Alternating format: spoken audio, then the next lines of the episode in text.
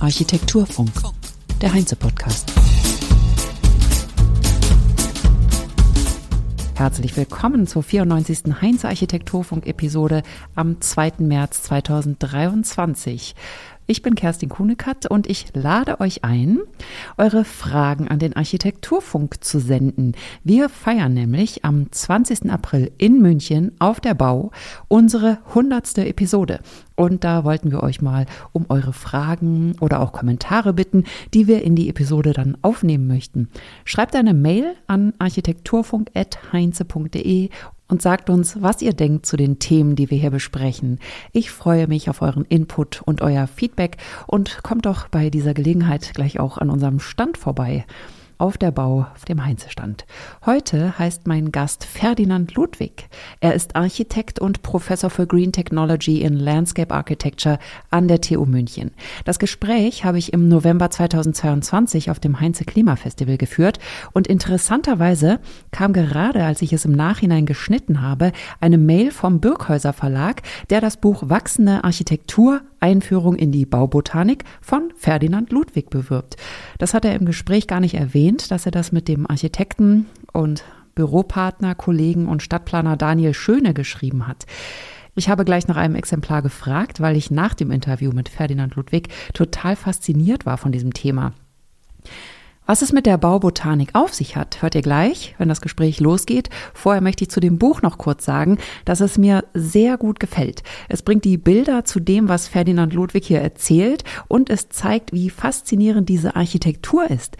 Sie stellt das ganze Entwerfen, wie man es im Architekturstudium lernt, oder wie ich es kenne, komplett auf den Kopf. ArchitektInnen sehen Bäume ja eher als Beiwerk, das in einem gewissen Raster oder Abstand vor dem Haus aufgestellt wird.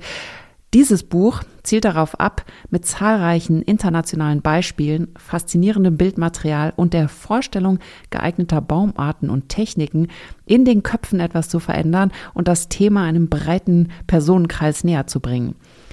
Das Buch ist in acht Kapitel gegliedert, von den Grundlagen der Baubotanik mit Blick unter anderem auf Leistungen, Grenzen und Entstehung der Baumgestalt, über das Kapitel Fusion von Baum und Haus mit dem Thema der Integration von Bäumen in Bauwerke und umgekehrt und über weitere Artikel bis hin zum Ausblick auf eine zukünftige Baumarchitektur. Das Schlusskapitel trägt den schönen Namen Vers une Architecture, in Anspielung natürlich auf Le Corbusiers Buch Vers une Architecture, kommende Baukunst von neunzehnhundertdreiundzwanzig. Also der Ton, der in dem Buch angeschlagen wird, ist auch lebendig, genau wie das Material, um das es geht. Die Texte sind unterhaltsam und informativ. Also ich als absolute Nichtkennerin von Baubotanik habe es gern gelesen und mich auch über die tolle Qualität der Bilder gefreut. Projektbilder, die gesamte Bauwerke zeigen und einen verstehen lassen, was auf diesem Feld alles möglich ist. Detailaufnahmen von Wurzelknoten, Kreuzungspunkten zwischen Baum und Bauwerk oder Zeichnungen und Isometrien von Entwürfen, um zu verstehen, wie das Ganze konstruiert ist. Ich habe das Buch nicht ganz gelesen, muss ich zugeben, sondern ganz durchschaut. Oder durchgeschaut, weil es natürlich auch ein Fachbuch ist und ich persönlich nicht die Informationstiefe brauche, die es für EntwerferInnen und PlanerInnen hat. Aber das finde ich so gut daran, dass man es auch lesen kann, ohne alles lesen und ohne Baubotanik betreiben zu müssen. Das Buch ist ein Paperback und hat zweihundertvierundzwanzig Seiten und kostet rund zweiundfünfzig Euro, glaube ich. Den Link zum Verlag Birkhäuser, wo man es bestellen kann, findet ihr in den Shownotes. Und das ist eine unabhängige Bewertung meinerseits. Zurück zur Person Ferdinand Ludwig. Ferdinand Ludwig ist einer der Wegbereiter der Baubotanik seit Mitte der Nullerjahre. Wenn diese Art zu bauen aus der Nische heraustritt, dann hat sie das Potenzial, unsere derzeitige Lage der drohenden Klimakatastrophe zu verbessern. Da ist sich Ludwig jedenfalls sicher. Wir steigen ein ins Gespräch. Die Bauwende ist mehr als überfällig. Um sie erfolgreich umzusetzen, müssen wir weit über den Tellerrand der Gebäudehülle hinausdenken. Bauwerke sind dabei als integrale Bestandteile eines Ökosystems zu denken. Sie sagen auch, die Bauwende ist eine Landschaftswende. Warum ist die Bauwende auch eine Landschaftswende? Die Bauwende würde ich als Landschaftswende deshalb bezeichnen, weil es einfach so ist, dass wir ja klassischerweise mit unseren Gebäuden und dem Betrieb von Gebäuden einen ökologischen Fußabdruck hinterlassen. der viel, viel größer ist als die Grundfläche eines Hauses. Das haben wir jahrzehntelang ignoriert und das Schlamassel, was dadurch angerichtet wurde, in dem stecken wir jetzt drin. Und wir versuchen uns da herauszuarbeiten, indem wir mit beispielsweise regenerativen Energien arbeiten, indem wir mit regenerativen Baustoffen, nachwachsenden Baustoffen arbeiten, indem wir auch ähm, den Wasserhaushalt beispielsweise einbeziehen. Und das sind alles systemische Dinge. Das heißt, ähm, Wasser macht an einer Gebäudekante nicht Halt, macht einer, an einer Grundstücksgrenze nicht Halt. Auch das lokale Klima ähm, wird durch ein Gebäude beeinflusst. Und ich muss all diese Ressourcen, die ich bisher als fossile Ressourcen irgendwo tief aus der Erde geholt habe, ja dann auch auf der Erdoberfläche irgendwie generieren. Wenn wir beispielsweise das Holz nehmen oder auch den Solarstrom oder so, das sind alles Dinge, die Flächen in Anspruch nehmen. Und diese Flächen sind jetzt nicht mehr abstrakt, sondern sie sind sehr konkret, unmittelbar in unserer Lebenswelt. Und wir müssen die mitgestalten. Das heißt, mit der Aussage, ich baue ein Gebäude aus Holz, treffe ich eine Aussage, ja, ich muss einen Wald mitgestalten. Mit der Aussage, ich betreibe mein Gebäude mit Photovoltaikstrom, treffe ich die Aussage, ich muss die Landschaft, in der diese Energie produziert wird, so gestalten, dass sie halt nicht nur monofunktional irgendwie Energie liefert, dann ist nämlich diese Landschaft verloren, sondern ich muss sie zu einer lebenswerten Umwelt für Mensch und Natur gestalten. Okay. Und so kommen dann diese zwei Flächen sozusagen, die, die Nutzfläche des Gebäudes und dieser ökologische Fußabdruck in der Landschaft zusammen. Also es hat zwei Maßstäbe, einerseits das konkrete bauliche Umfeld und andererseits die ähm, quasi materialisierte Auswirkung unseres Handelns im Bauen und Betreiben von Gebäuden. Das ist spannend. Also jetzt verstehe ich es. Ich habe gedacht, Stadt und Land ist das Thema, aber es geht wirklich darum, dass man sagt, Minus an der einen Stelle und Plus an der anderen Stelle verändert eben beide Punkte. So kann man es sagen. Also letztendlich, natürlich ist es auch eine Stadt-Land-Geschichte, weil wir versuchen ja viel so zum Beispiel Null-Energie-Gebäude zu machen. Das ist aber natürlich eigentlich überhaupt nie richtig, weil das ja nur den Betrieb ähm, oder nur den Strom oder nur einen Teilaspekt irgendwie ähm, betrifft. Ja, und es verspricht so eine Lösung schon zu sein, ne? Also das finde ich und das, das ist sie nicht. Wir müssen immer in diesen vier Dimensionen, also drei Dimensionen Raum und Zeit denken und über diesen einen Moment des Nutzens hinaus und über diese eine Kiste hinaus. Das heißt, es ist eine Stadt-Land-Geschichte insofern, weil natürlich viele der Ressourcen, die wir brauchen, in diesem eher ländlichen Raum erzeugt werden, wie unsere Nahrung ja auch großteils, und dann in einem Gebäude verdichtet wird. Also man kann das sich ja ganz gut vorstellen, wenn ich ein Massivholzgebäude habe, was weiß ich, hundert Quadratmeter, dann verdichte ich da drin zweieinhalbtausend Quadratmeter Wald, der achtzig Jahre gewachsen ist. So, und da sehen Sie das Verhältnis von Gebäude und Landschaft. Ja. Und wenn ich in der Landschaft buddel, um Kies und weiß nicht was, Sand zu fördern, um dann eben Beton zu machen, dann verändere ich auch radikal. Dann verändere ich auch meistens eher punktuell. Also ich würde auch nicht sagen, dass jetzt die mineralischen Baustoffe schlechter sind als die nachwachsenden oder sowas. Ähm, das sind einfach, ähm, wir brauchen alle, das ist ganz klar. Wir müssen alle zusammenbringen, aber wir müssen bei allen immer diese Konsequenz zu Ende denken. Und mein Plädoyer, deshalb auch dieses, dieser Begriff der Landschaftswende ist, dass wir das schon so, ins, so in so Excel-Tabellen tun wir das schon, so in so Zahlenwerken. Aber wir zeichnen das nie und wir sind ja Gestalter. Das heißt, daraus erwächst eine Gestaltungsaufgabe. Die müssen wir sehr ernst nehmen. Wir müssen anfangen, Zeitachsen von unseren Gebäuden vor allem zu zeichnen, von dem Punkt, wo noch nichts da ist, bis es wieder verschwindet oder sich transformiert hat. Und wir müssen einfach diese, diese größere, übergeordnete Dimension immer mitgestalten. Und wir haben bisher nur den Punkt von, ich habe das Material da und baue daraus ein Haus gebaut. Und Sie sagen eben, das muss jetzt ausgeweitet werden. Das muss ausgeweitet werden, wie gesagt, als eine Aufgabe, die ja was habe ich davon, wenn irgendwo jemand mir ein Preisschild sozusagen dran klebt? Ähm, das ist rein quantitativ. Das ist total wichtig, dass wir das machen, weil das ist die Grundlage. Wir müssen diese, wir brauchen all diese Zahlen und die müssen sauber und ordentlich auf den Tisch. Aber die Konsequenz aus diesen Zahlen sind ja nicht weitere Zahlen, sondern die Kon- Konsequenz ist Lebensumwelt, schlicht und ergreifend. Und wenn ich sage, ich brauche so und so viele Millionen Kilowattstunden Energie aus der Landschaft oder so und so viele tausend Tonnen Holz, dann verändert es meine Lebensqualität, wenn ich dort draußen spazieren gehe, oder es verändert auch meine Wasserqualität, wenn ich da das Grundwasser für darum brauche.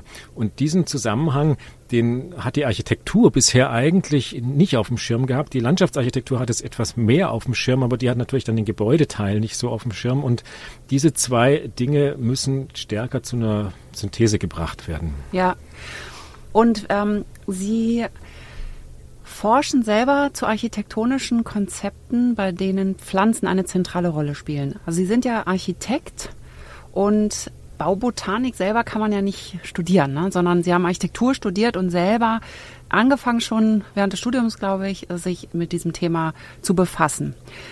Und welche Rolle können Pflanzen denn in der Architektur spielen?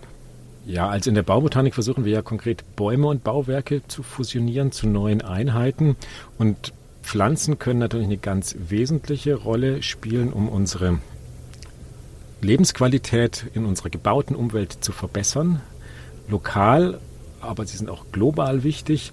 Aber wir sind immer etwas verführt, das mit den falschen Argumenten zu tun, sage ich jetzt mal. Also wenn man sich jetzt so umschaut, welche, mit welchen Bildern wird gearbeitet, wenn wir über die Bauwende im Sinne von ähm, Klimakrise und C O zwei Problem reden, dann wird da oft ganz viel begrünte Architektur ins Feld geführt.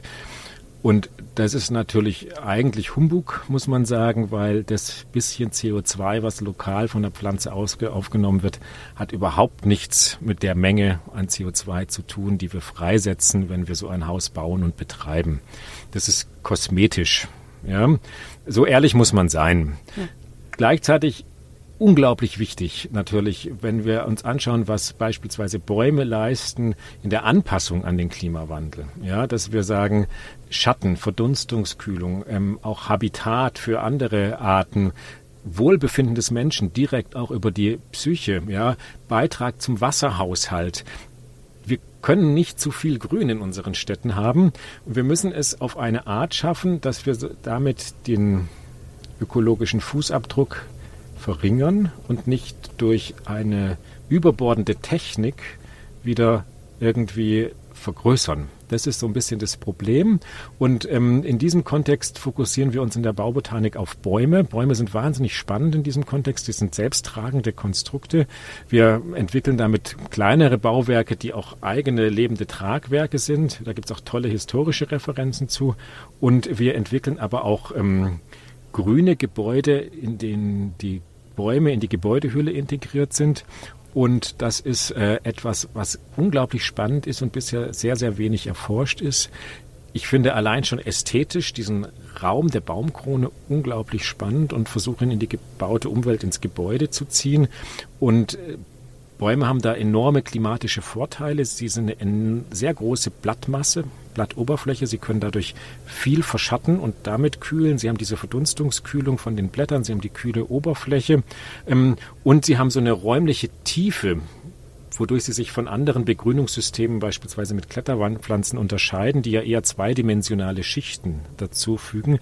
Man ist dann in einem Baumkronenraum, kann hinausschauen, kann, ähm, aber hat, hat viel Naturerlebnis ähm, und hat trotzdem diesen Mehrwert durch die klimatische Wirkung.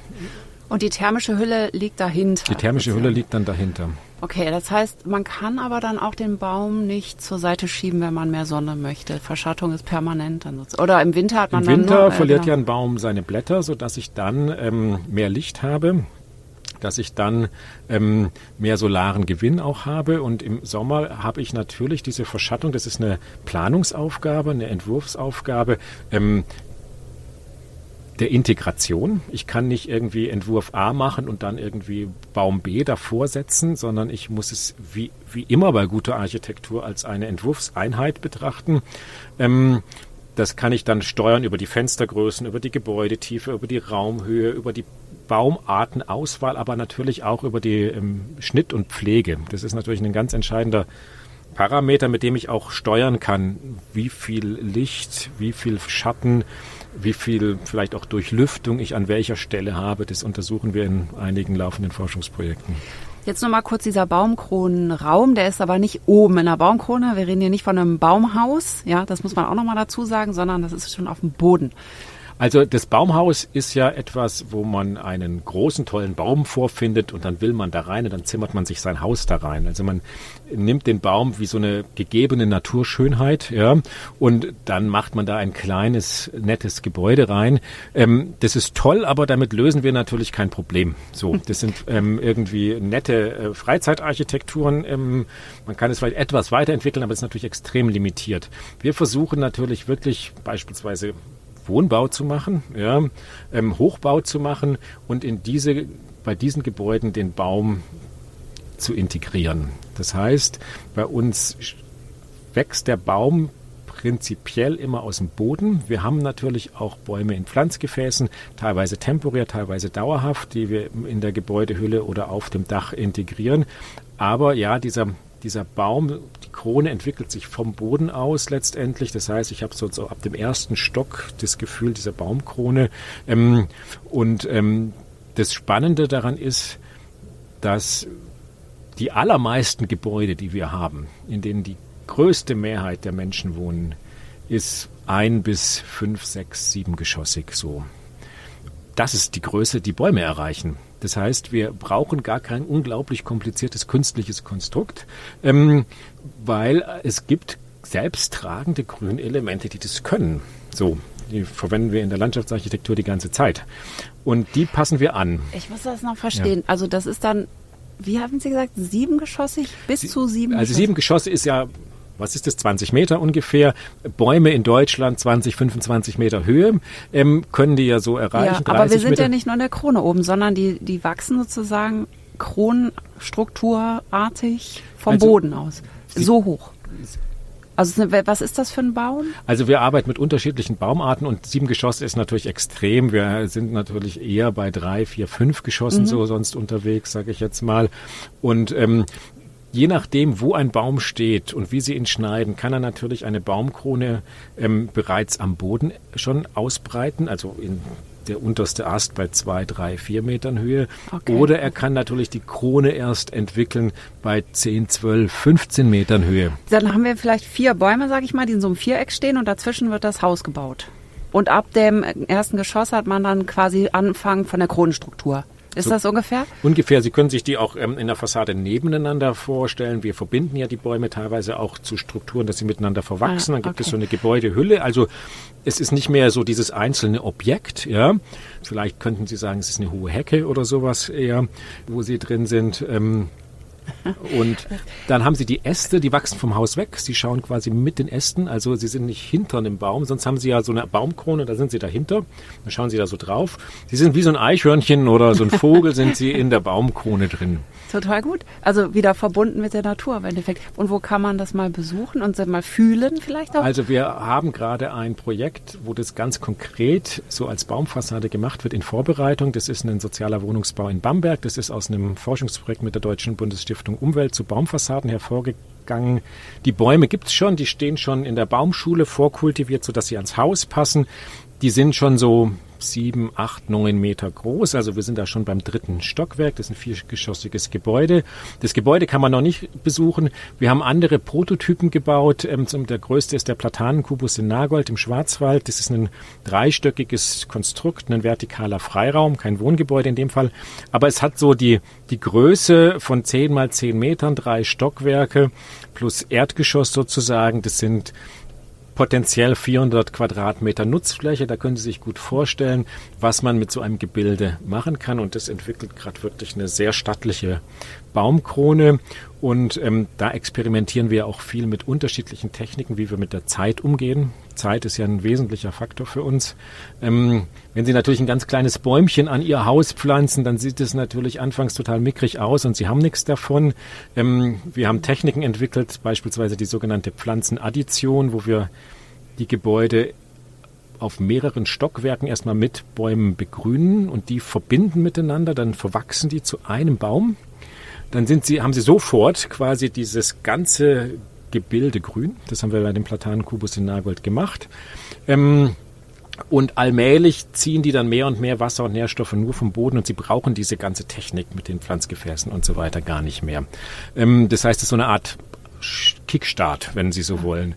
Und ähm, die andere Möglichkeit ist halt, große Bäume, vergleichsweise große Bäume in der Baumschule zu kaufen und die da so ein bisschen vorzukultivieren über ein, zwei Jahre, was ganz gut passt, weil das ja immer im Prinzip so die Planungs- und Bauzeit ist. Also wenn ich recht früh in so einem Prozess mich für einen bestimmten Baum entscheide, dann habe ich ihn auch.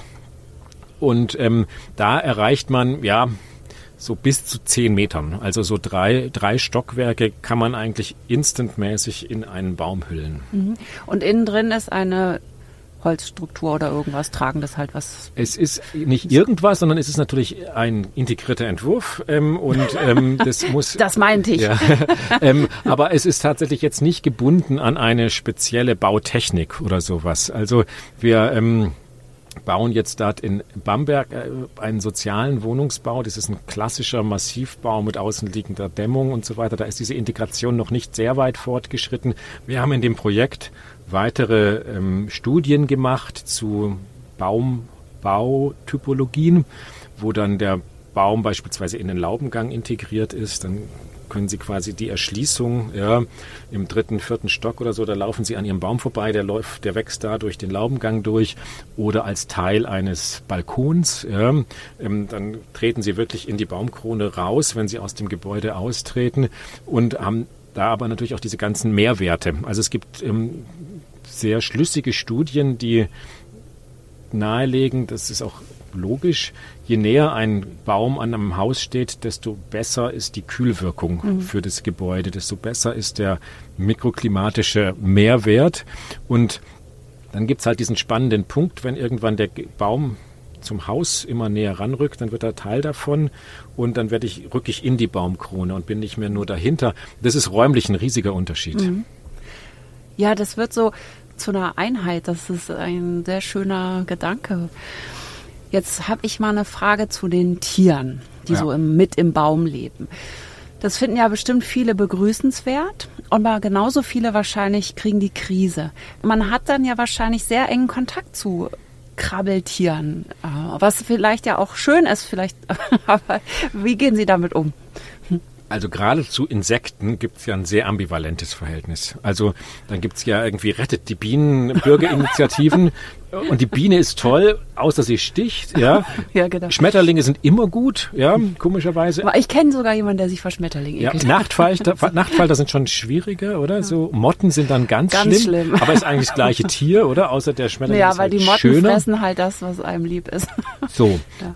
und ähm, Mücken will keiner irgendwie, aber Fledermäuse sind irgendwie schützenswert, die leben aber von Mücken dummerweise. Also irgendwie muss man das lösen, das ist ganz klar und das ist überhaupt nicht einfach.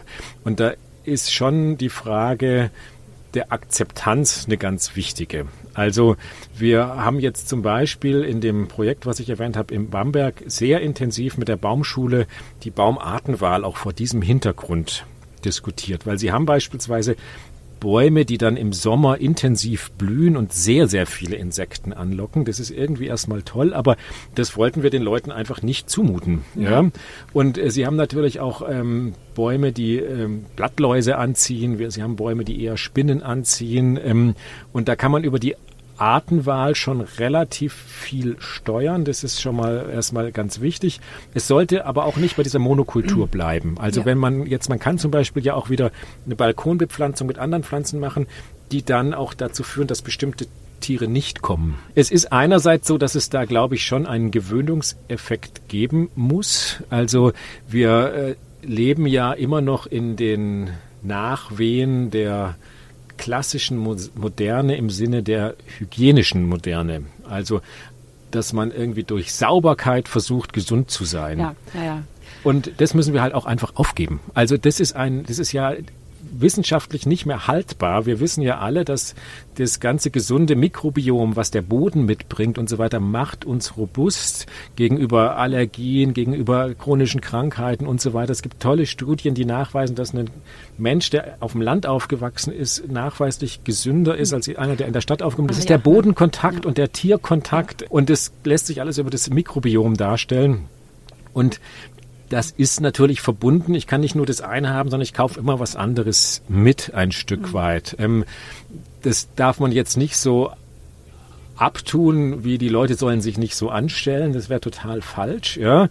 Also mit dem nicht so sauber und oft gewaschen, das lernen wir ja gerade. In der Energiekrise sollen wir ja nicht mehr so viel duschen. Die Frage reicht vielleicht einmal in der Woche, liest man ja auch in der Zeitung und so weiter. Also von daher, das spielt Ihnen ja vielleicht sogar ein bisschen zu. Das spielt uns auch beim Thema Wasser zu. Ja. Also Wasser ist ja ein ganz wichtiger Punkt. Das ist auch Bewässerung, ja. Das wollte ich auch noch fragen. Also das ist ein ganz wichtiger Punkt. Wir sprechen auch von blaugrüner Architektur. Das heißt, ähm, mhm. wir suchen suchen eigentlich immer konsequent nicht nur nach einer Wasserressource, sondern eigentlich nach einem Wasserproblem. Ähm, wir haben ja viele Wasserprobleme. Ähm, einerseits zu viel, oder? Starkregenereignisse, Überflutungen, ähm, Sturzfluten ähm, und die daraus folgenden Gefahren. Ja? Und andererseits zu wenig. Sechs Wochen Trockenheit im Sommer am Stück irgendwie. In Frankfurt beispielsweise neunundneunzig Prozent der Bäume im Stadtwald haben Trockenschäden, also alle eigentlich, ja. Ähm, und was macht man dann als Stadt? Man bewässert, das Wasser wird vom Land abgepumpt, ja, dann fehlt's da. Also das Das können wir nicht bringen. Also wir können es nicht bringen, unsere Städte zu begrü- begrünen. Wiederum das gleiche ja, das Thema Wasser. Mit den Ressourcen ja. und der Landschaft, ja, indem wir andere Bereiche des Landes austrocknen ja. lassen. Ja, das, das ist einfach ein Unding. Ja, und dann irgendwie Abwasser ja. wieder zurückgeben. Und da gibt's ganz tolle integrierte Ansätze. Wir haben da ähm, intensiv zu geforscht. Ähm, eine integrierte Planung blau-grüner Infrastrukturen oder auch Architekturen ist dringend notwendig. Das heißt, wir versuchen, den Stoffwechsel des Gebäudes sozusagen als Ressource für das Grün zu aktivieren. Stoffwechsel des Gebäudes heißt im Prinzip das Abwasser. Ja. Okay, ja, ja. Klar, ist ja eigentlich äh, sinnvoll. Ja. Also wir haben das auch an, in unserem Forschungsprojekt, haben das die Kollegen ausgerechnet, ähm, für Frankfurt. Ähm, wir haben teilweise Gebiete, wo mehr Grauwasser, das ist das leicht verschmutzte Abwasser, Wasser von Duschen, Händewaschen, Waschmaschinen und so weiter. Also pro Quadratmeter Stadtraum fällt da mehr an, als auf die Dächer regnet. Krass. Ja, das ist echt. Das muss man auch mal wissen. Wertvolles Wasser ja, einfach. Ja, ja. Und das lässt sich relativ einfach aufbereiten. Ja, das ist kein, also das Hygieneproblem lässt sich lösen, weil da keine Fäkalien drin sind. Ja, das ist, damit ist schon mal das wichtigste Thema erstmal beiseite. Und ähm, es fließt konstant. Also immer, wenn Bewohner da sind, und jetzt habe ich natürlich gut Urlaub und so weiter, aber in einem großen, größeren Gebäudekomplex ist immer jemand da. Mhm. Wir haben eine konstant fließende Wasserquelle, die wir aktivieren können. Das ist was ganz anderes als Regenwasser, brauchen wir auch. Aber das Dumme natürlich an Regenwasser ist, immer dann, wenn wir es brauchen, haben wir es nicht. So eine Infrastruktur für Regenwasserspeicherung ist vielleicht in Zukunft wichtig, wenn man dann diese krassen Regenfälle hat. Ist richtig, ist aber nicht auf Gebäudeebene lösbar, muss, ja. man, muss man ganz ehrlich sagen, ja. weil da kriegen wir diese Speicher nicht unter. Das müssen wir auch wieder außerhalb der Gebäudekante denken. Ja. Und keine Betonsäge bitte im Boden verbuddeln, die wieder einen wahnsinnigen, eine Pumpe brauchen, ja. eine Pumpe brauchen, aber auch wahnsinnig Energie erstmal kosten, um sie zu bauen. Ja. Ja. Ähm, dann am Ende des Tages die Fläche belegen, ja, ja, kann ich wieder ja. keinen Baum hinpflanzen. Also ich muss da schon sehr sehr gezielt vorgehen, dass ich natürlich das auch das Wasser zurückspeise in den, äh, ins Grundwasser, ähm, dann kann ich es da auch vielleicht wieder entnehmen und ich muss halt diesen konstanten Fluss von, von Grauwasser nutzen und aktivieren. Also man muss ja dann aber auch bestimmte Produkte benutzen. Nicht jedes Waschmittel kann ja einfach in den, in den Untergrund. Also das ist nicht so kritisch, muss man sagen. Also es gibt natürlich das Problem mit so Bleichmitteln beim Wäschewaschen. Das sind teilweise Dinge, die echt ähm, ein Problem dann mit den Mikroorganismen verursachen, Sachen, die ich dann zum Beispiel in so einer Pflanzenkläranlage drin habe. Aber jetzt beim Duschen oder so ist es jetzt nicht so problematisch. Zumindest dann, wenn Sie das Wasser in einem Kreislauf haben. Also wenn Sie es zum Beispiel zur Bewässerung einer Dachbegrünung nutzen und das, was als Überschuss draufkommt, dann in den Kanal abführen. Sie sollten das nicht versickern, das dürfen Sie auch nicht. Ja? Also das, was Sie äh, zu Hause ähm, aufbereiten, das sollte man jetzt nicht versuchen, in den natürlichen Kreislauf unbedingt als Versickerung wieder ins Grundwasser zu bringen. Ja. Dafür wäre es jetzt dann nicht gut genug. Wir haben da noch ein rechtliches Problem. Es gibt zum Beispiel in vielen Städten eine Anschluss- und Nutzungspflicht für das Abwassersystem. Das heißt, sie dürfen das gar nicht entnehmen. Das habe ich jetzt auch schon öfter festgestellt, dass die Gesetze teilweise einfach nicht mehr zeitgemäß sind und ja. dass man sozusagen da wirklich ran muss. Beim Umbauen ist es ja genauso. Ja. Arbeiten Sie mit anderen ForscherInnen zusammen, die sich dem Thema annehmen? Auf jeden Fall. Also es gibt natürlich im Bereich der Siedlungswasserwirtschaft natürlich ganz viele Ansätze, das zu machen. Es gibt äh, prototypische Quartiere, wo schon so kleinere Wasserkreisläufe aufgebaut werden. Ähm, wir müssen auch ein bisschen aus äh, über den Tellerrand hinausschauen. Also die großen Städte weltweit, die in Gebieten von Wasserknappheit leben, ja, die bereiten eigentlich alle und nicht aus ökologischem Altruismus, sondern weil sie es einfach nicht anders haben, ihr Abwasser wieder zu Brauchwasser auf und verwenden es dann für untergeordnete Zwecke. Ich meine, wir leben ja, natürlich in, ein, in einer Zeit, also das ist völlig aus der Zeit gefallen, dass man trinkbares Wasser in eine Klospülung ja, kippt. Ja, ja. Also da schämt man sich eigentlich. Was soll der Quatsch? Ja, ja, absolut. Ja, mit der Gesetzgebung, also Sie sind ja jetzt noch jung, sozusagen, also so nicht so nicht so alt jedenfalls. Und ich habe schon mit einigen älteren Herrschaften auch gesprochen, die seit dreißig Jahren kämpfen für eine Sache. Und ich muss da sagen, mal Hut ab, wenn man da so lange dran bleibt, weil gerade Gesetzgebung und bis die Politik mal wirklich folgt, und das ist ein unglaublich zäher und langer Prozess, aber man muss dranbleiben, weil irgendwann steht der Tropfen, hüllt den Stein mäßig, wird es dann irgendeine Veränderung geben. Ich meine, für Sie ist es so, Sie brauchen natürlich diese Gesetzesänderung, um da überhaupt das umsetzen zu können dann irgendwann. Ja, also es geht auch vieles so, wenn man die... Ähm wenn man auf offene Ohren stößt. Es gibt natürlich immer auch eine Auslegungssache, das ist ganz klar. Ähm, wir haben gerade ein Projekt, was wir in Hamburg beraten, wo es jetzt auch um diese Frage geht, dürfen wir das Grauwasser nutzen, um die Begrünung zu bewässern letztendlich. Und erstmal ist es nicht erlaubt, aber da werden schon Wege gefunden werden, ja, dass es irgendwie möglich ist. Das ist ganz klar. Und ähm, je besser der gesetzliche Rahmen ist, desto fruchtbarer ist natürlich der Boden, auf den solche Ideen fallen.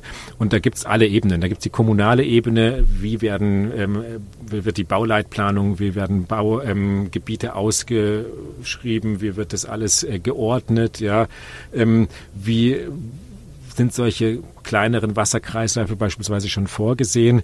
Es gibt aber natürlich auch Vorbehalte zu überwinden in der Architektenschaft, ganz klar. Wenn wir mit unseren Bäumen an die Fassade kommen, große Angst, ja, der macht ja alles kaputt, der Baum irgendwie, dann fallen da auch noch Blätter runter, ja, das ist ja schon mal ganz gefährlich, ja, und dann... Ähm, gestalterisch auch, er steht, er ist so, äh, un, so willkürlich in seiner Form. Also, das äh, das ist ja auch, auch so ein Erbe dieser hygienischen Moderne, diese weiße Kiste, ja, mhm.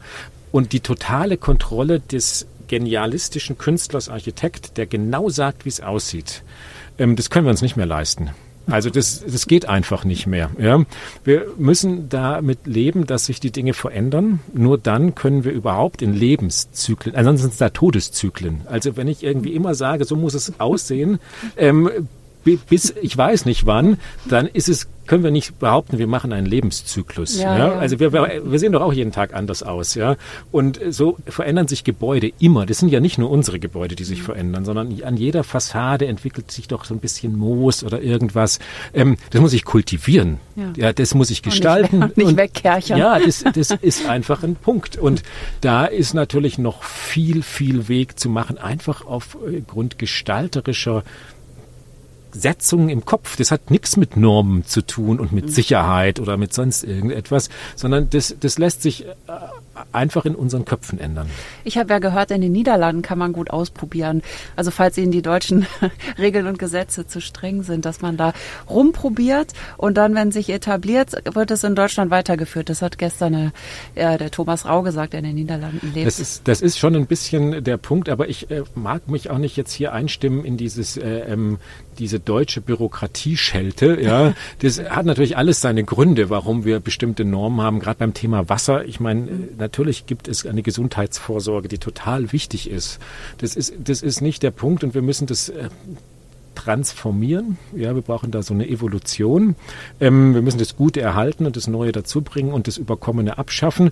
Ähm, und wir müssen einfach handeln. Und es braucht natürlich da ähm, mutige Gestalter, mutige Forscher und mutige Bauherren. Ähm, Und dann natürlich einen auch etwas mutiger gestrickten gesetzlichen Rahmen, aber immer nur auf das eine zeigen, das, das bringt nichts. Ich denke, wir können hier und jetzt schon einfach auch genug anpacken. Und es ist wahnsinnig viel in Bewegung. Wir müssen ja gerade unsere ganze Wirtschaft umbauen ähm, auf nicht mehr fossil. Also wir, wir haben ja so viel vor uns äh, wie noch nie eigentlich. Also ein guter Zeitpunkt gerade deswegen. Ich glaube schon, dass wir in einem Moment sind, in dem viel möglich wird, weil so viel passieren muss. So, das ist irgendwie selten so gewesen. Der Groschen ist langsam gefallen und er ist noch nicht ganz aufgeschlagen sozusagen, ähm, aber er, er, er fliegt, ja. Und irgendwann kommt er unten an, er ist nicht mehr aufzuhalten und insofern müssen wir jetzt alle da mit vereinten Kräften dran äh, und die Sachen vor, vorantreiben und einerseits immer wieder Neues ausprobieren und andererseits das alles, was schon probiert wurde, auch in die Breite tragen. Das ist ganz wichtig. Ja, ja. Ich nehme das als Schlusswort. Gut. Vielen ja. Dank. Sehr gerne. Und viel Erfolg. Und das war's für heute. Danke fürs Zuhören. Habt eine schöne Woche. Und schreibt doch mal eine Mail an architekturfunk at heinze punkt de, um eure Meinungen und vor allen Dingen eure Fragen loszuwerden, die wir in die Show aufnehmen können sollen. Bis bald. Macht's gut. Tschüss. Architekturfunk. Der Podcast wird moderiert und produziert von Kerstin Kunikat für die Heinze GmbH in Berlin zweitausenddreiundzwanzig.